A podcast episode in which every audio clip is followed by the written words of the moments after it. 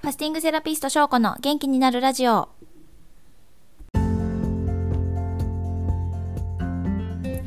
皆さんこんにちは。ファスティングセラピストの翔子です。この番組ではファスティングや腸活など腸からアプローチして綺麗に痩せるダイエットの情報を毎週金曜日に配信しています。健康的に綺麗に痩せたいという人のお役に立てれば幸いです。私はエンジョイファスティング部という Facebook グループを運用していましてそちらに平日毎日ファスティングや腸活などダイエットに関する情報を文字で配信しています。でこのラジオではファスティング部にお伝えした1週間分の内容を音声でお伝えしていますので文字で確認したい方はぜひエンジョイファスティング部にもリクエストお願いします、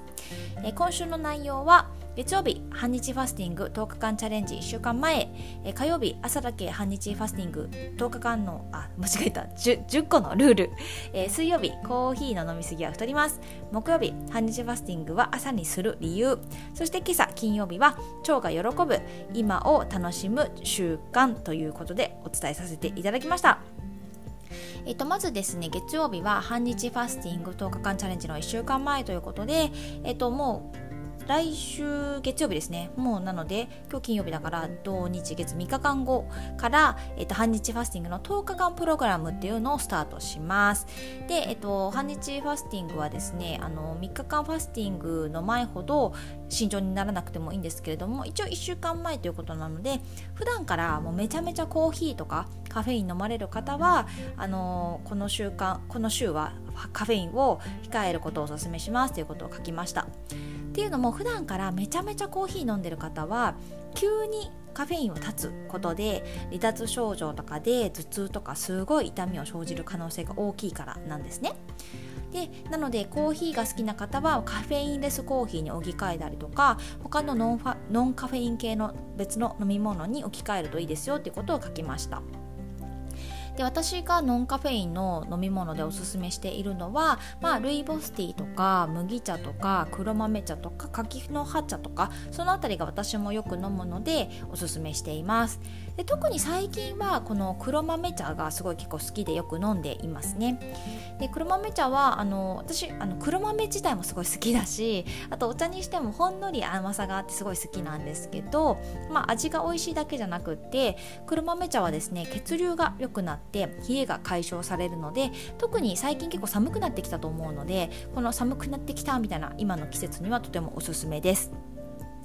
あとですね黒豆茶は、えーと、肥満改善効果とかあとは血糖値改善効果とかも期待されています。あとですね私もそうなんですけどお酒飲む人はあの肝臓のアルコール代謝をサポートしてくれたりとかあとはビタミン B1 がアルコールの分解を助けたりしてくれるのでお酒を飲んだ後は黒豆茶を飲んでおくといいかなと思います。はい。でぜひあの皆さんのおすすめのノンカフェインの飲み物もあればあのぜひ、えーと、LINE とかあのインスタとか何かしらコメントで教えていただけたら嬉しいです。はい。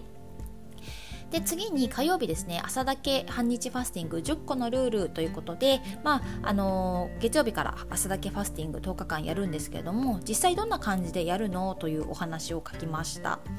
で、えっと、これイメージですねたびたび実践している3日間ファスティングの準備食を10日間やるみたいな感じです。はい、で、えっと、10日間やる上での、まあ、ルールというか、はい、これをやりますよっていうお約束事みたいなのを10個書かせていただいたんですけどそれを読み上げますと1つ目、えー、朝ごはんは酵素ドリンクに置き換えるですね、はい、で、えっと、2つ目前日夕食からえーと、その当日のお昼ご飯までは16時間空ける。3つ目お昼ご飯と夜ご飯は孫は優しい食材をとる。4つ目食事はよく噛んで食べる。5つ目食事は腹八分を心がける。6個目1日1.5リットルの良質なお水を飲む。えー、7つ目お水と合わせて量、えー、適量の良質なお塩を取る、えーと、7つ目小麦製品あとは生成された砂糖製品は取らない。で、えーと9つ目マーガリンやショートニングなど悪い油は取らない。で10個目がカフェインアルコールは取らないという感じですね。結構ちょっと 盛りだくさんな感じですけれどもあのー、でもね大丈夫大丈夫。あのぜひですねこれやってみてください。そうするとめちゃめちゃ腸がきれいになって調子が良くなると思いますしあとはダイエットご希望の方も体重の減量も期待できると思いますのでぜひやってみていただきたいなと思います。えっと、お水1.5リットルっていうこ、うん、1.5リットルと今言いましたけれども、まあ、1リットルぐらいでもいいですかねお水は。ご飯はちゃんと食べるので、はい。まあ、水分ちゃんと取ってっていう感じで。あと水分取るときにあの合わせて、えーと、良質なお塩も取るとよりいいかなと思っていますので、はい、その辺も心がけていただければと思います。はい。で、えー、と次に水曜日コーヒーの飲み過ぎは太りますというお話で、あのー、このね今の10個のあのご約束事の中にカフェインアルコールは取らないと書いたんですけれどもこの10日間は私は、えー、とコーヒーカフェイン入りのコーヒーもストップするつもりでおります。はいでね、ぜひこれを機会に普段からめちゃめちゃコーヒー飲む方はあのコーヒーとの付き合い方も見直してみることをおすすめしますよっていうのを書きました。で私もコーヒーはすごい好きで今でも全然飲みますね。飲むんですけれどもあのファスティングを通して体のことを本当勉強してで昔のような飲み方は今しなくなっているんですね。で昔はどんな飲み方してたかっていうともうほんとね1日34倍当たり前のように飲んでました。もうね水みたいに飲んでました。単なる水分として飲んでましたね。でこの1日34倍はあの飲みすぎなんですよ。で特にダイエットしたいという方には本当に注意ででなんでかっていうとコーヒーもですね1日1杯くらいだったらいいんですけれども1日3杯4杯も飲んでしまうと腎機能が低下してしまうからなんですね。で腎っていうのは血液中の老廃老廃物などをあの不要なものとしてあの尿にして排出する役割があるんですけれどもその腎の機能が低下してしまうと体内の不要な老廃物が尿としてちゃんと全部出なくってで体の中に溜まった老廃物があの溜まっていっちゃうんですね。で特にあの体の中に溜まってこの重力によって下の方にこう下がっていってで下半身に溜まっていくと。で下半身の脂肪細胞にくっついて体内に居座ることになっちゃうんですよ。だからあの足がむくみやすかったりとかこう下半身だけ結構あのなかなか痩せないとかあとは冷え性だったりとか。でえっとそう、まあ、下半身が痩せないにちょっと似てますけどなかなか下っ腹？ぽっこりお腹だけへこまないとか。そういう方は腎が弱ってる可能性が高くってあの下半身が太りやすくなってしまっているんですね。で、えっと、昔の私はまさにあのコーヒー中毒だったのでこのね腎が弱ってたと思うんですよ。でそれを思い出すとあ、まあ、確かに足がむくみやすくってなんか本当に、ね、夜眠れないぐらいむくんじゃったりとかあとは本当冷え性もう手足足先が常にめっちゃ冷たいみたいな冷たすぎて靴下履かないと寝れないみたいなだったりとかあとはもうそれこそぽっこりお腹でしたね。基本的にすごい痩せてるくせにお腹だけ下っ腹だけはなんかポコッと出てへこまないみたいな感じだったのであもうこれは 腎機能低下だったんじゃんっていうふうに今だったら思います。で腎機能を低下させる原因の一つはそのコーヒーの飲み過ぎっていうのもあるんですけども他にも濃い味付けのものを好んで食べるとかお酒をよく飲むとかあとは水分補給があの清涼飲料水が多いとか運動不足とかあとまあ一番腎に影響を与えるのがストレスですね。ストレスが本当いいっていう方は腎痛めてます。はい。なんでそんな感じでねその辺はやっぱ腎機能の低下を招いてでそれによって太りやすくなってしまうので是非ですね、まあ、このあの今当てはまったものコーヒー飲みすぎてるとか濃い味付けのものを好んで食べてるとかお酒よく飲む、えーと、とせる飲料水よく飲む運動不足ストレス多いみたいな方は腎が弱ってるかもしれないと思っていただければと思います。で腎機能の低下を和らげるためにはそれこそ今言ったものをちょっとこうあの改善する必要があるんですね。コーヒーも1日3杯とか飲んでる人は1日1杯ぐらいにするとかこういう味付けのものが好きな方はちょっとその食生活を見直すとかお酒よく飲む方は、まあ、週7だったところを週ねあの3とか2とか1とかに減らしていくとか、えーと、清涼飲料水ばっか飲んでた人はそれを水にしていくとかちょっと運動してみるとかえー、ストレス多い方はもうこれはねストレスに向き合うしかないですけれどもストレスにどうしてもっていう方は腸内環境を整えるとかまあいろいろありますけれどもそのちょっと自分がね腎が弱っててそれによって結構太りやすくなってるかもしれないっていうことだけ知っておいていただけるとちょっと違ってくるかなと思いますので。はい。で、まあ、まあ、それで言うと分かりやすくコーヒー飲みすぎの方はあのコーヒーの量をちょっと減らしていく。でそれを今回の半日ファスティングとかをしながらあの一つ取り入れていただくといいかなと思って発信させていただきました。はい。で次、えー、木曜日は半日ファスティングを朝にする理由っていう話ですね。で、えーと、月曜日からの朝だけのコースドリンクに置き換える半日ファスティングをしますけれどもこれはですね、えーと、1食置き換えっていうことでこれ朝じゃなくて夜でもいいですかっていうご質問いただいたことがあるんですね。で実際まあ夜にしたいっていう方もいるかもしれないなと思ってでえっとまあこれ以前にもねあの書いたことがある話ではあったんですけども、えっと、結論はまあ睡眠時間と合わせて固形物取らない時間を16時間作れればそれが夜の置き換えになっても、まあ、それはそれで、えっと、効果としては OK ですよと。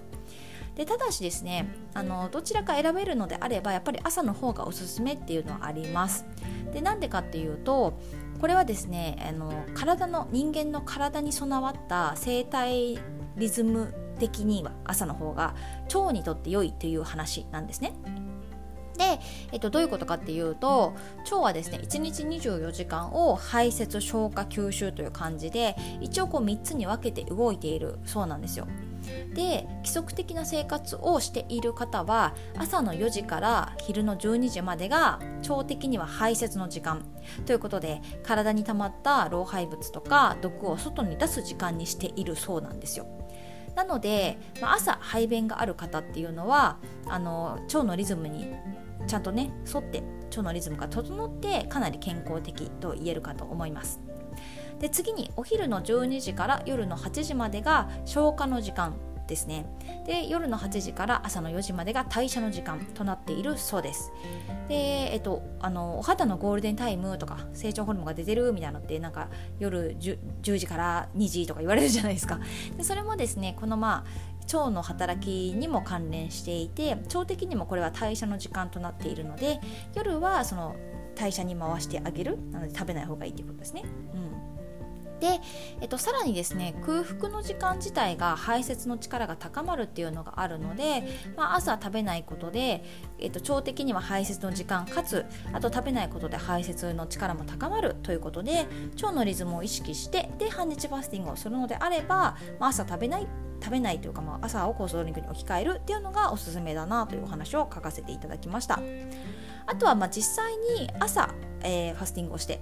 であとはお昼ご飯食べたらその後に便意があるっていうね排便があるっていう方も多いみたいなんですけれどもこれもね別にあの自然なことでずっと空腹時間があってその後にあの食べ物を入れることで腸が刺激されてそれによって排便が促されるっていうのはすごくすごく自然なことでもあるのでそれはあの大丈夫ですよ。あの朝朝中に出なかったとかっていうのも全然気にされなくてもいいことでごお昼ご飯食べてからあの出れば全然いいです。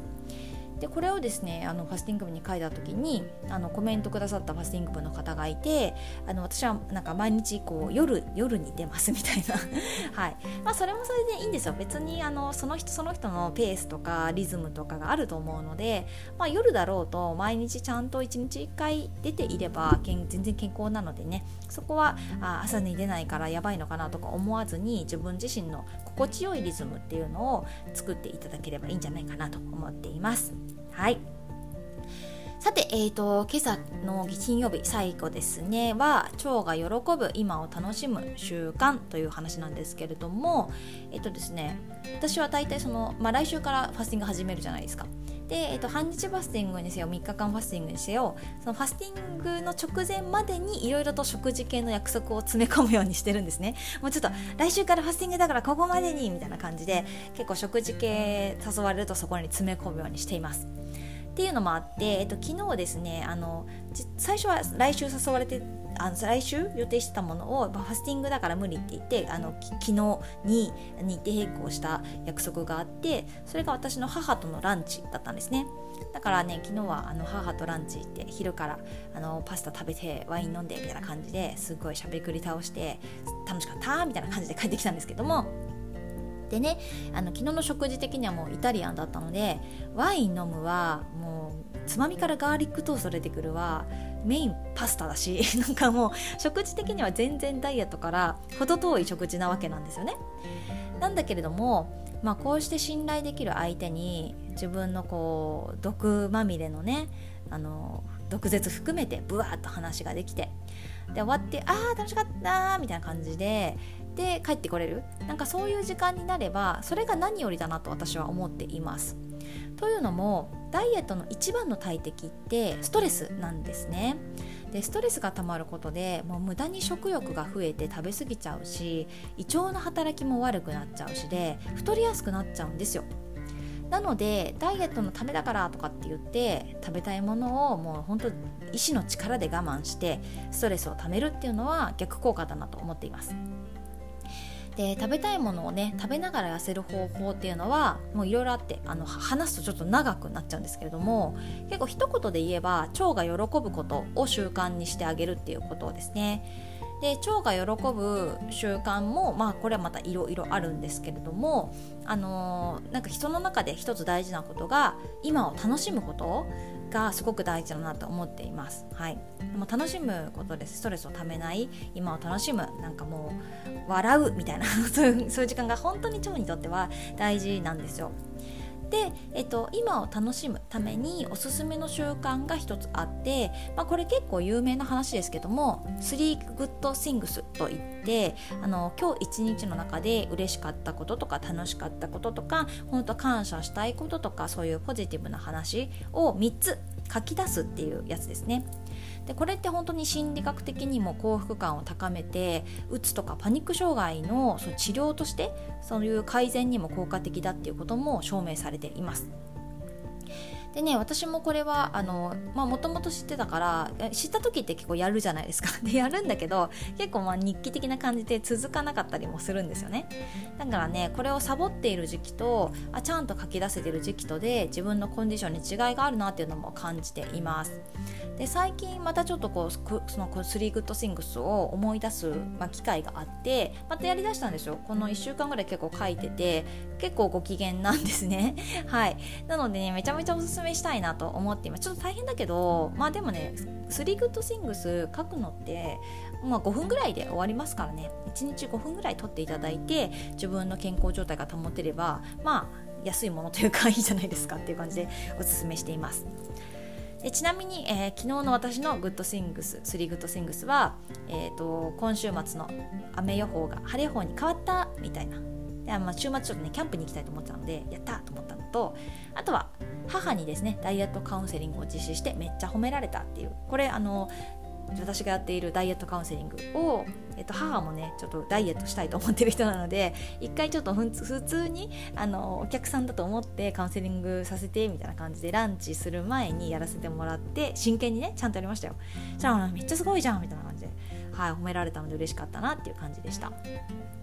そして母とのランチが、まあ、食事もワインも美味しくて楽しかったっていうことね3つ書きましたね。はい。てな感じでまあもしよろしければお聞きの皆さんも昨日の3 Good Things を教えていただけたら嬉しいなと思います。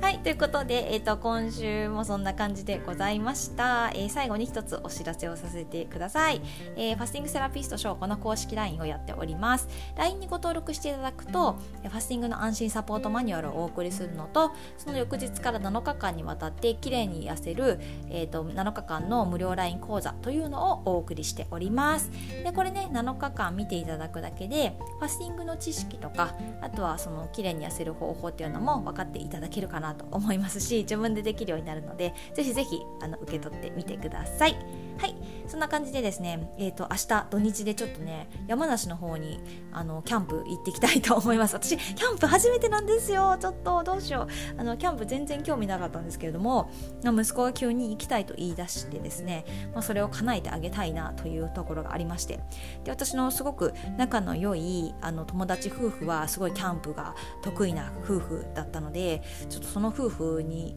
つあのついてきてもらってというかあの一緒に行く形で、はい、めちゃめちゃ初心者の私たちと一緒に行ってきたいと思います。なんかねでも私、うん、キャンプは興味ないんですけどもでも自然に触れるとかがすごい興味があってなんかパワーをねもらえそうな感じなのでこの土日はあのデジタルデトックスしてあんまりスマホとか見ずにこう自然に触れていきたいなと思っております。はい。皆さんもですねぜひぜひ楽しい週末を過ごしていただければと思います。はい。では次回もまた金曜日に配信させていただきます、えー、楽しい1週間を過ごしてください。ファスティングセラピストのショコでした。ではでは失礼します。thank you